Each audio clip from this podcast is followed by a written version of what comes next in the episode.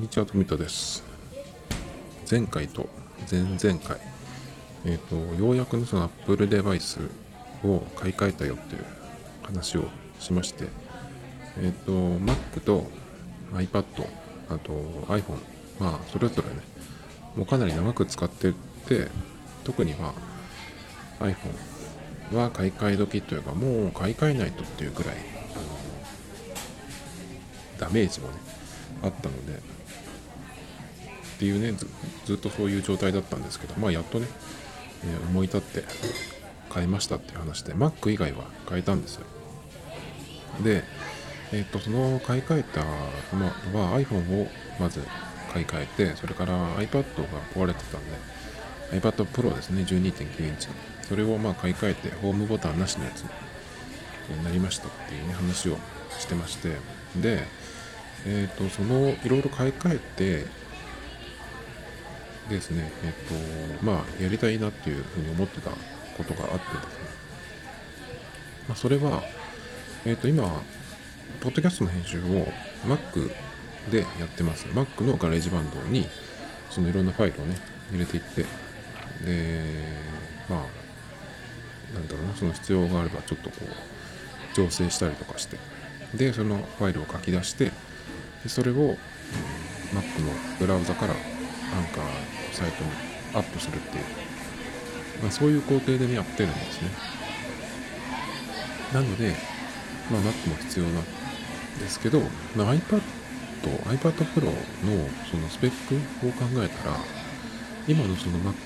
僕が使ってるのは、2013年モデルの MacBook Air の11インチ、それの一番下のモデルなんですよ。で、これでできてるんだから、その今の最新の iPad Pro で、その、できないわけがないと思うんですよね。その、性能的にというか。だから、え Mac も一緒にね、全部買い替えてしまうかと思ったんですけど、えっ、と、iPhone と iPad で全部できればさ、特にその急いで Mac も買う必要ないわけじゃないですか。だって、iPhone が約10万円かな。えー iPad がペンシルを入れて、もともとはセルラーを買おうと思ってたんですけど、セルラーモデル。だけどそれの在庫がね、まなかったので、で結構2、3週間待ちだっていうことなんで、まあ、Wi-Fi モデルにしたんですね。なので、もともとその、え考えてたセルラーモデルよりかは1万円くらい安くなると思うんですけど、まあそれでも、どのくらいだろう。15万とかするのかな。で、まあ合わせて25万ですよね。で、その他に、えっ、と、なんだっけ、AirPods Pro とか、あとはアクセサリー関係もね、入れて、まあ大体、うんと、20万くらいね、Apple に、え払って、Apple のものをね、買ってるわけですよ。なんで、うん、そこで、まあ、一気に買ってしまってもよかったんだけど、一応その考えてた Mac ののこれを買おうっていうふうに考えてたものは、えーと最初は16インチの MacBook Pro でこれが、えっとちょっとモデルどういうモデルかっていうのちょっと細かいの忘れちゃったんですけど金額的には30万約。でえっとそこではっと思って、まあ、実際買おうかなと思った時に、まあ、これに気づいたんですけど今11インチを使ってるわけですよ。で、まあ、パワーはないんだけどやっぱこのサイズっっていうのが結構その気に入っているポイントでもあってっていうのはこのサイズだからちょっとも外に持っていこうかなっていうふうになるんですよね。13とか15インチを使ってたこともあるんですけどなかなかやっぱ15インチの時って外に持っていくっていうのはね結構しんどくてできれば持っていかないで済む方法とか考えてたくらいなんですよね。まあそれが11インチだとちょっとねパッと掴んでバッグに入れて持ってっちゃったりとかすることがあるんですよ。その身軽さがあるのでもし16インチに買い替えた場合もうこれは完全にその屋内というか家で使う専門になるなっていうふうに感じましてなのでそれを考えると、まあ、16にしなくても13インチにしてそのパワーをねねパワーのあるやつにしてそうしたらなんていうのかな、まあ、11インチほど身軽ではないけどうん。まあパワーもあってキーボードもちゃんとなってそれでまあ外にもねギリギリ持っていけるぐらいのやつになるかなと思って、まあ、13インチっていうのもねちょっと考えたんですよね。それも大体同じぐらい30万くらいかないろいろ入れて。っていう計算をしていたんですよ。なので、まあ、20万ぐらいその iPhone と iPad で。とかあと AirPods とかねペンシルとかいろいろ買ったところで。まあさらにここで一気にその30万の Mac も買うっていうよりかはちょっと待てよと思ってやっぱりこの iPad で何て言うのかなそのできるんじゃないかなっていう気がちょっとしてるんですよね。でやっぱりそのやってること、まあ、 GarageBand であのポッドキャスト編集そのファイルを作るっていうのをやってるんですけどそんなになんかそのものすごく凝ったことをやってるわけじゃなくて基本的な機能だけでただそのファイルを並べ替えてっていうねそれだけなのでえっ、ー、と GarageBand は iPad 版と iOS 版と Mac 版と、まあ、だいぶ違うんですけどそのマシンスペックとかをね考えたらできないことはないと思うんですよね絶対に。だってこのすごくそのカジュアルな MacBook Air 11インチのカジュアルなねモデルでカジュアルっていうのはプロの反対っていうような感じで使ったんですけど、まあ、そういうのでやってるやってたことを、12.91インチのしかも今のね iPad Pro 今年出たやつねでできないことはないだろうと思ってここはだからそのハード的なっていうよりかはソフトウェア的なことだと思うんだけど。だからまずはその iPad と iPhone だけでそのポッドキャストのファイルを作ってそれからアップするところまでね。えなんかそのなんとかしてやってみようと。なんとかしてやってみようっていうのはその Mac の GarageBand でささっとやるような感じではできないっていうことが分かってるんで同じようにはできないっていうことが分かってるのでじゃあどうしたらいいかなっていうなんか方法あるんじゃないかなっていうのもあってですね。まあちょっと考えてるところです。でだけどまずいきなりつまずいたんですよ。っていうのは基本的にその iPad だけで全部できたらそれが一番いいなと思ってるんですね。ということはまずあの録音というかこの喋りを収録しなきゃいけないんですよね。で今もそうなんだけど今まではあの iPhone にマイクをつなげてライトニングでつなげてえー、喋ってでそのファイルを Mac に入れて、えー、 GarageBand で編集してでその Mac から Mac のブラウザからねアンカーにアップロードするっていう手順だったんですけどでこれをだから Mac にあ Mac じゃないや。iPad の方にマイクをつなげてでいつも Shure のね MOTIV っていうアプリがあるんですけどそれで撮ってるんですよ。なんでえー、iPad 版もそのモーティブっていうのがあるので同じアプリがね。それにマイクつなげて喋ればさとりあえずまずそのファイルがまずいきなりその編集したいデバイス、まあ、iPad に入るわけですよね。だからまずそのこの今使ってる手話の MV5 っていうマイクなんですけどこれにはあのケーブルが2本ついてましてマイク側はマイクロ USB の端子なんですけど、ライトニングにつなぐのと USB-A の端子と両方2本あるんですね。なので USB-A の方につないででそのの、え A のところを、えーと、USB-C に変換する Apple のねアダプター。2000円くらいのやつですけど、まあ、それにつなげれば iPad Pro につなげられるわけですね。なのでそうやってやればさあのその iPad の Motive っていう手話のアプリに収録できるんですよ。だけどやってみたらですねこのアダプターケーブルをアダプターにつなげて USB-C で接続してやったらですねその iPhone の方でやってるのとだいぶてか全然違うんですよ。iPhone の方にこのライトニングケーブルでつないでこの Motive っていうねアプリを立ち上げるともうこのマイクを使ってる手話の MV5 っていうのを今使ってるんですけどこれを使ってるっていうのをあの認識するんですね。で、えっと設定をいろいろこうしてるんですよ。感度の設定だったりとか。でそれを最後にやったやつを覚えててくれるんで、えーと、そのマイクをつなげると自動的に前回のやつになるんですね。なんですけど、えー、これを同じアプリで iPad の方でつなげるとですねおそらくだけどそのアダプターを介してっていうことが原因なんじゃないかと思うんですが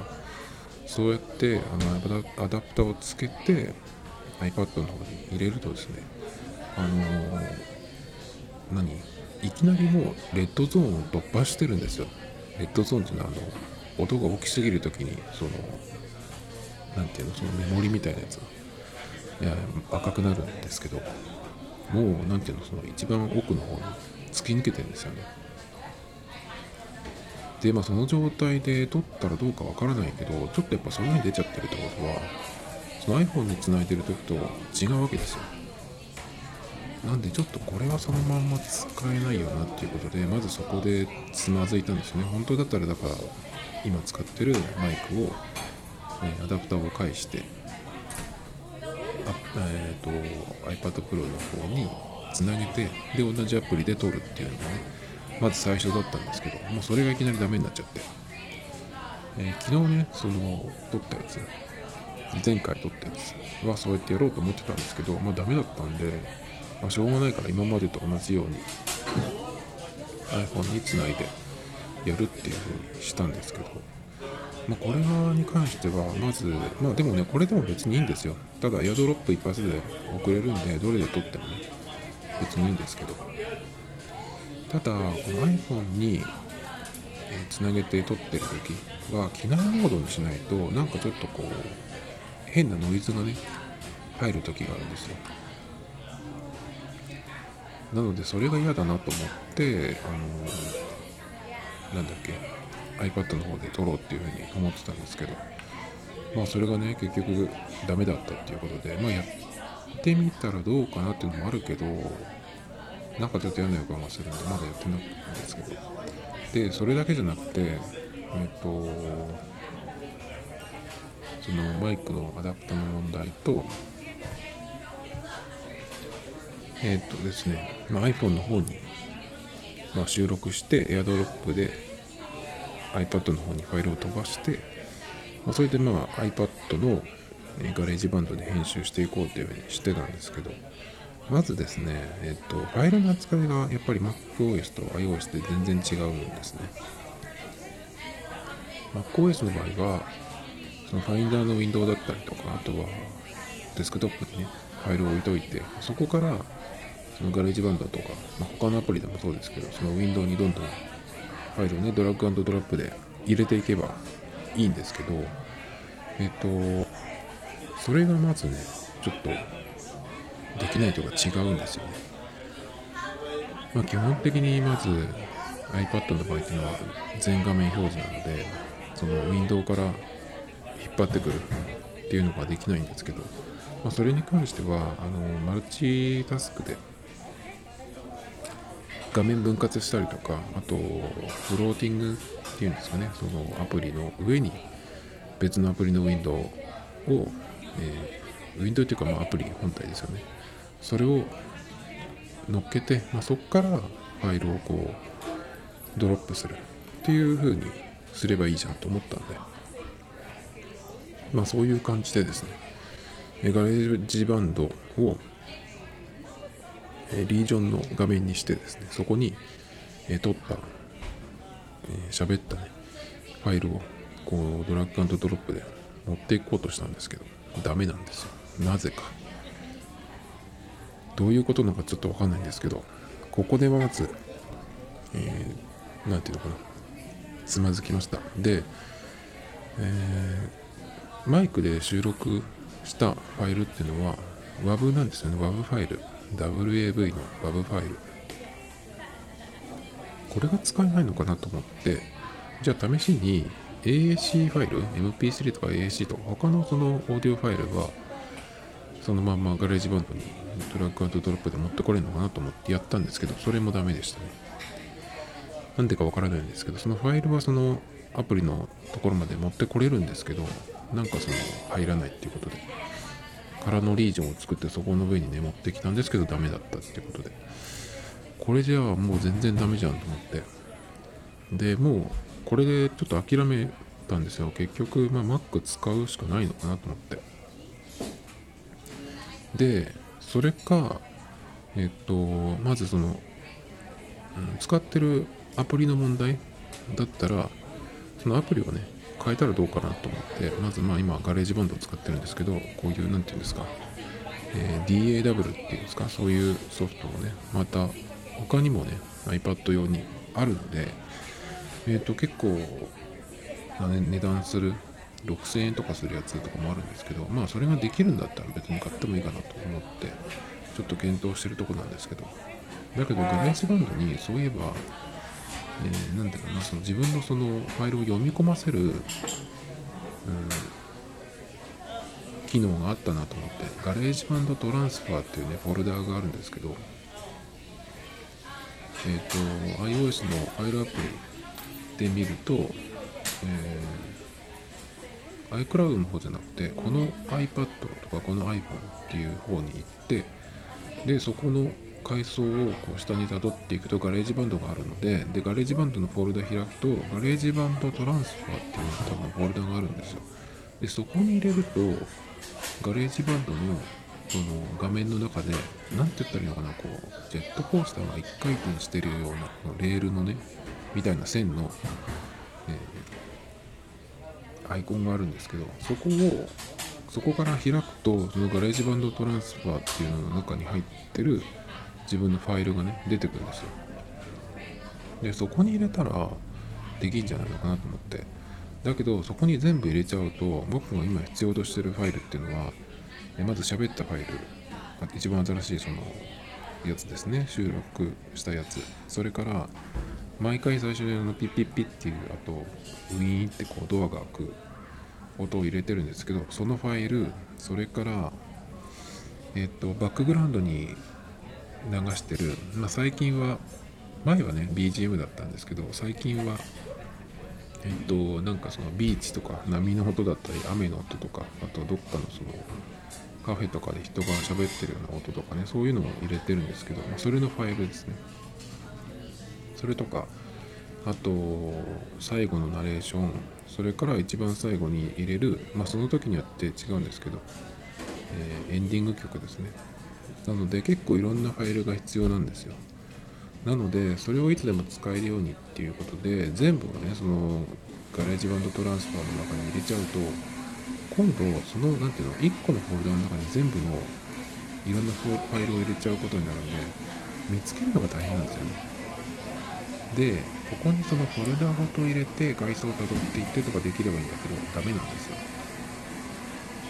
だけどこのフォルダにとりあえず、このそのトランスファーの中に、ガレージ版のトランスファーの中に、とりあえず全部そのフォルダ単位で入れてっちゃうんですよ。で、そうすると、そこからフォルダを開くってことはできないんだけど、その下のところに、えー、フォルダ自体は何ていうの、グレーアウトっていうような感じで、えー、フォルダ自体は見えてるんだけど、色が薄くなってて、選べないようになってるんですけど、その下のところに、ファイル、フォルダから追加とかっていうところがあるんでそこをタップするとえっとそのいろんなファイルに直接アクセスできるんですね。で例えばその GarageBand Transfer の中に入ってない、えー、ファイルとかでも、えー、選ぶことができるんですね。でこのファイルを使いたいっていうのでそれをこうタップするとその GarageBand Transfer の中にコピーされるんですよ。なのでエンディング曲だったりとかそれとバックグラウンドのいろんなその音あとナレーションとかねそういうのを毎回それぞれ違うんですけどその時に使いたいものをその都度ねそのコピーしてそのトランスファーの中にその必要な分だけ入れていってで終わったら消すっていうような感じ。にすればそのそこからその何て言うのこうくるっとなってる一回転してるようなね、え、アイコンからえ、いろんなそのオーディオファイルを持ってくることができるっていうのが分かったんですね。なのでそのファイルアプリからそのドラッグドロップはダメだけどその GarageBand Transfer の中に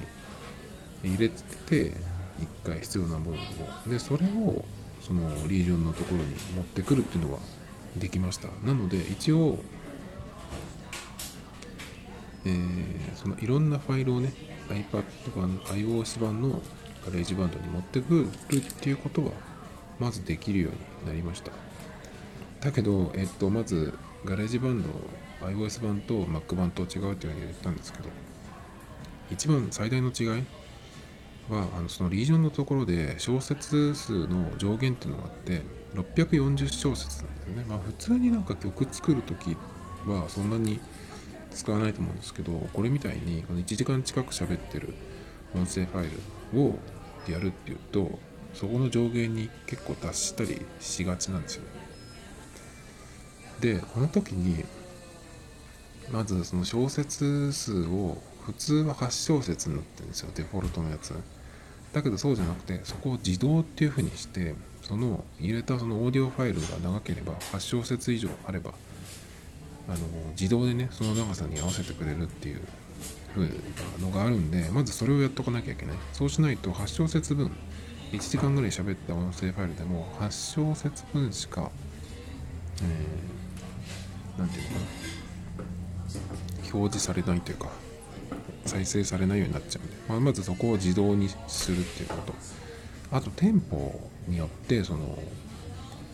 640小節が上限なんだけどその扱えるファイルの長さが結構変わってくるんですね。なのでまずさっき言ったその小説を自動にしてテンポを一番遅くするんですよ。40とかかな BPM だけどその実際には自分でその録音するとかじゃなくてオーディオファイルを全部持ってきて組み立てるだけなのでそのテンポっていうのは別に関係ないんですよ。なので一番そのたくさん長くオーディオファイルを入れられるように一番遅いテンポにするんですね。でそそれをやった上でそのさっき言ったあの GarageBand Transfer に入れた必要なファイルをその順番に、えー、入れていくっていうことですね。まあこれはあの Mac のガレージバンドでやってるのと同じ操作ですね。その何ていうのファイルを入れていくっていうことだけど。GarageBand あ Mac 版のガレージバンドはその小節数の上限とかはないああったかな。でも1時間とか喋ってても全然大丈夫なんで。まあいいと思うんですけど。これだから多分その上限ってその GarageBand って同じ、えー、アプリでもいろんなその端末で開けるわけじゃないですか。iPad Pro もあれば iPhone 11 Pro とかもあれば iPhone7 とか 6S とかねを使ってる人もいると思うんで、まあ、それを考えるとえプロではできるけどもうちょっとその下のモデルとかでは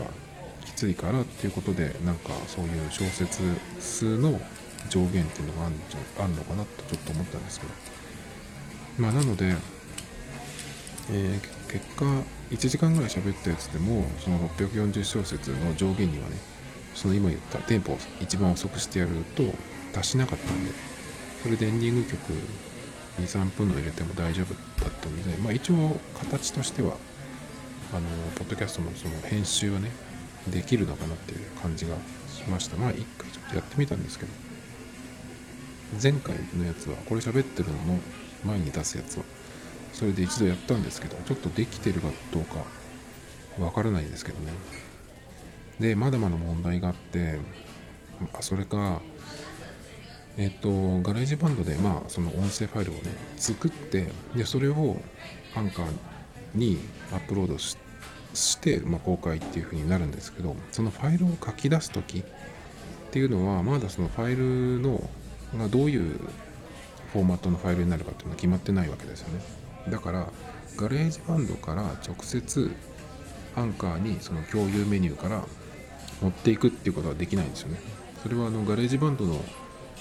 方のそのガレージバンドファイルっていう扱いになっちゃったのでまだその書き出してないからなんですね。なのでその書き出しで、まあ、AAC なり MP3 にして、まあ、どっかに保存するんですけどまあどどこのフォルダに入れたかってのを覚えておけばいいだけなんですけど、まあ、これがちょっとその Mac と iPad のまた違いで Mac の場合はデスクトップとかダウンロードフォルダに、入れとけば大体そのなんか新しく追加をしたファイルがここにあるっていうのが分かるんですけど。でまあそのファイルの扱いもね楽です。なんだけど iPad の場合はそのデスクトップに、うん、相当するものはないのでえーと、僕だったらそのドキュメントバイリードっていうそのファイルマネージャーみたいなねあのアプリがあるんですけどそこに大体入れるんですけどそうじゃなくてその Mac の、えーと、iOS のファイルアプリに入れちゃうと iCloud と連携してるのでそのき出した。でかいファイルをその iCloud に入れちゃうとその必要ないのにアップしようとしちゃうじゃないですか。それがちょっと嫌なので。まあ、そこには入れずにそのドキュメントのねビアプリに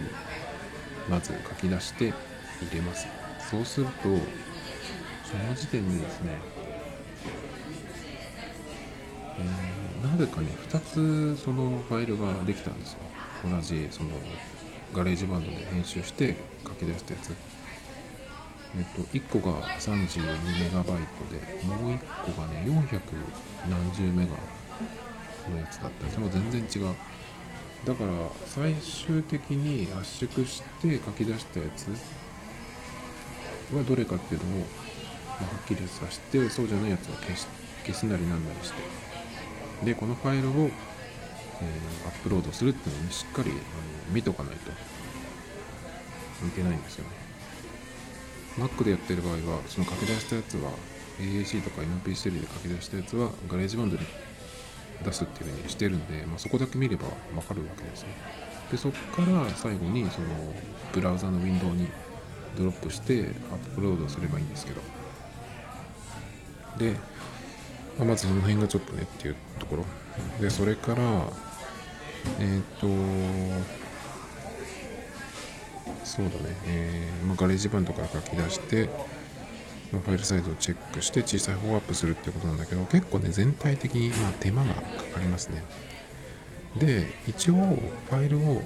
あの録音収録自体は iPad ではできなかったとかまあそのマイクのね関係でアプリの関係でちょっとやってないんですけど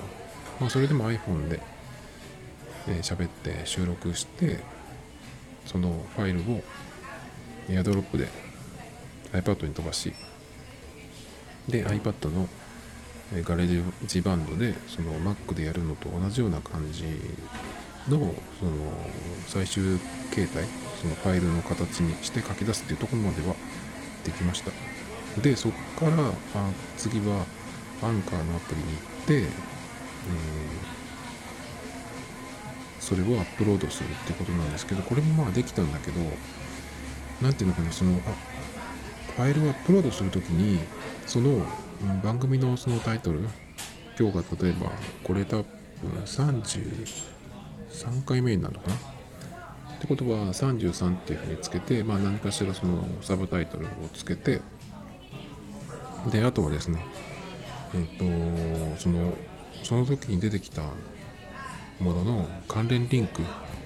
をつけるんですけどまあそれを iPad でやるっていうのは結構なんか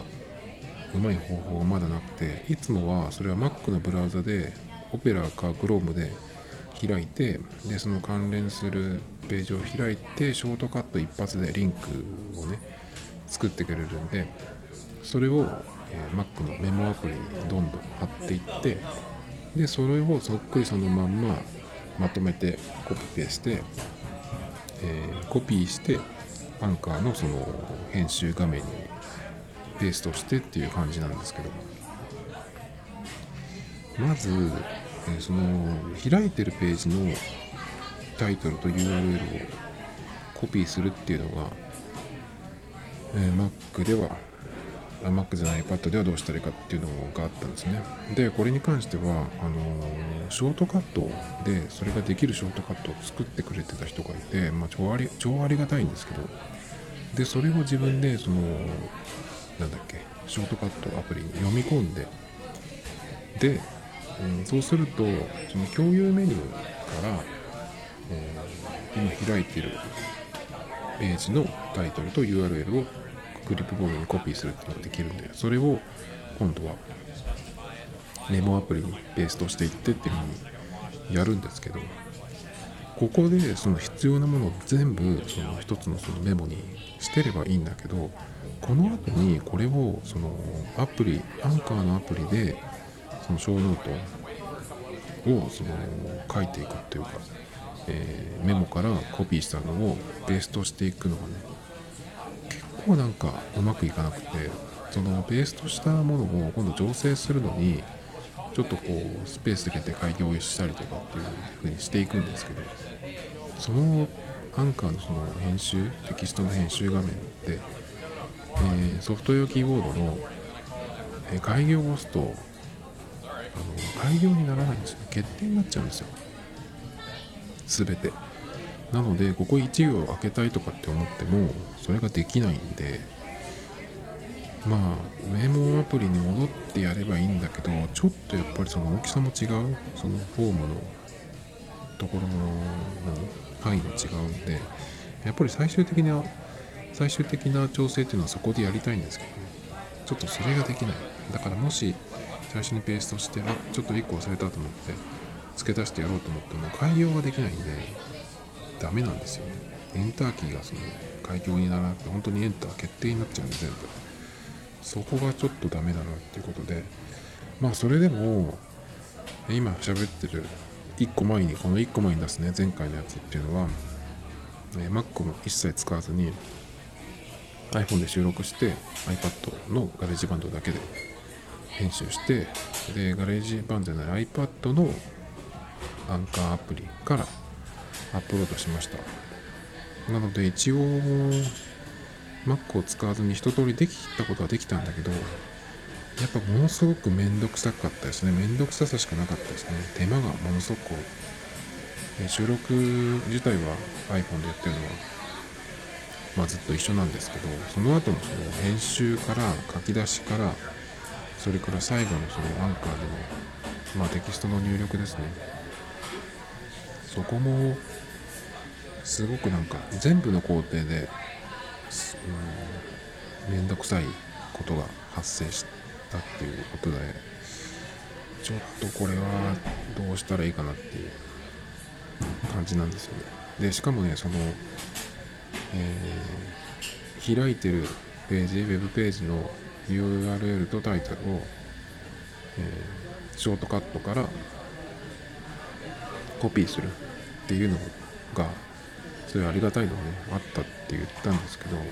ちょっとね1個欲しいなっていうのがあってそれがタイトルと URL 別々なんですよね。タイトルはタイトルでで URL はその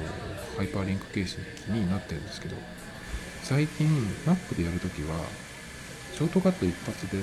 そのタイトルがそのままリンクになってるっていう形になってですね。これもしかしたらでもそのショートカットのところで、えー、いじれるかもしれないんですけど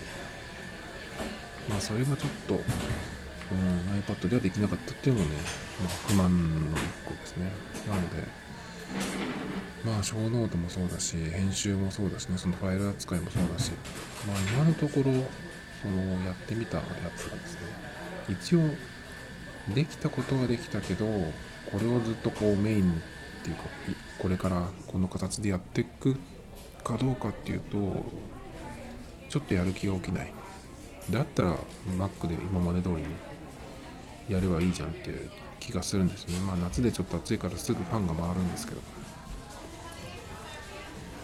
でどうするかっていうことなんですけどまず iPad でやるってことを考えた場合えっと、ガレージバンドでやるんじゃなくて、まあ、さっきも言いましたけどその別のねその DAW というか別のその作曲系の音声ファイルが編集できるアプリ。を使うっていうことを考えて、まあ、どういうアプリがあって何ができるか、えー、今のその自分のやりたいことができるものはあるかどうかそれをちょっと探すっていうのとそれかまあもしくは Mac を買うかですね。だけどまあ Mac それだけのためなんですよ正直。今ね。iPadOS が iPad 自体もそうだけどかなり進化して。えっ、ー、と、まあ、iPhone のその新しい iPhone に、え古い iPhone からそのデータをね移すっていうのも、まあ、バックアップ全くしなくてもお互いがそのちゃんと動いてる電源が入る状態だったらそのまんまねコピーしてくれるんで、まあ、バックアップを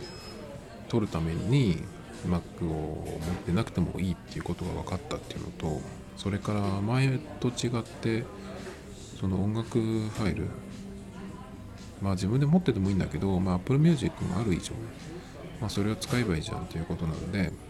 Spotify とかもあるしね、まあ、全部が全部その曲がそのストリーミングサービスにあるわけじゃないんだけど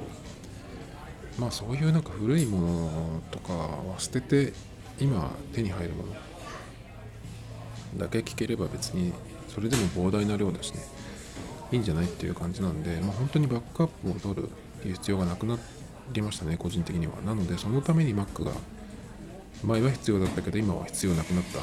それから Mac を使うもので他にそのバックアップ以外だとまあ今言った、えー、ポッドキャストの音声ファイルの編集ですねガレージバンドであとはまあ作曲っていうことでもないけど曲を作るとき、まあ、これもこっちだったらまずもっとねそのうんなんだっけ。他のアプリから音を引っ張って持ってくる使うっていうこともねあの iOS 版のガレージバンドではできるんで。なんだったら別に、まあ、Mac のあるガレージバンドはまた別だけどまあその僕がやるぐらいのことだったらあの iOS 版のガレージバンドでね曲作りに関してはいいかなってそういうふうにちょっと思ってます。それとあと今の iPad でできることになったことでこれがあるから、まあ、Mac 別に使わなくても良くなったっていうのが外付けのそのストレージの扱いですね。えっ、ー、とアダプターを使うんですけど USB-C につないでカードリーダーでもいいしそのポータブルの HD ハードディスクとか SSD とかバスパワーのものだったら電源供給いらないものだったらねあの Mac につながなくてもそのストレージの中身を直接その iPad の方にコピーするっていうのもできるしそれだけじゃなくてそのストレージの中の、ね、ものを、うん、消したりっていうのもできるですね。なのでそのストレージを扱うのに、まあ、Mac はずっと必要だったんですけど、まあ、それもその、ために Mac を使わなくてもよくなったっていうのもあるのでまあ僕個人としてはそのポッドキャストの編集だけですね。編集からアップロードまで。これが、えー、iPad Pro だけでできればまあ Mac を別に買う必要はね急いで買う必要はないんですよ。今の Mac もちゃんと使えてるわけなので。だからその GarageBand の問題？そこと GarageBand とあとファイルの扱いの問題ですね。あとそのさっき言った、えー、リンクのコピーの問題。これはでもちょっといじったらなんかできる方法あるんじゃないかなと思うんでここはまあ、まあ、最悪タイトルと URL が別になってもねまあいいかなっていう気がするんですけどまあその最終的には、えー、その一番大事なね音声ファイルを作るその GarageBand で編集するとこですね。まあそれをガレージバンド iPad のガレージバンドを使うっていうことをやめて他のアプリだったらもっとそのスムーズにねできるっていうんだったらそっちを使おうっていうことをちょっと思っててまあだからどういうアプリがあるのか Cubase とかあるのは知ってるけど、まあ、それが果たしてその今求めてるものに合うのかどうかっていうのはですねちょっとその辺をこれから先、え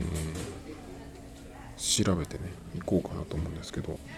なので今のところはその iPad と iPhone だけでポッドキャストをね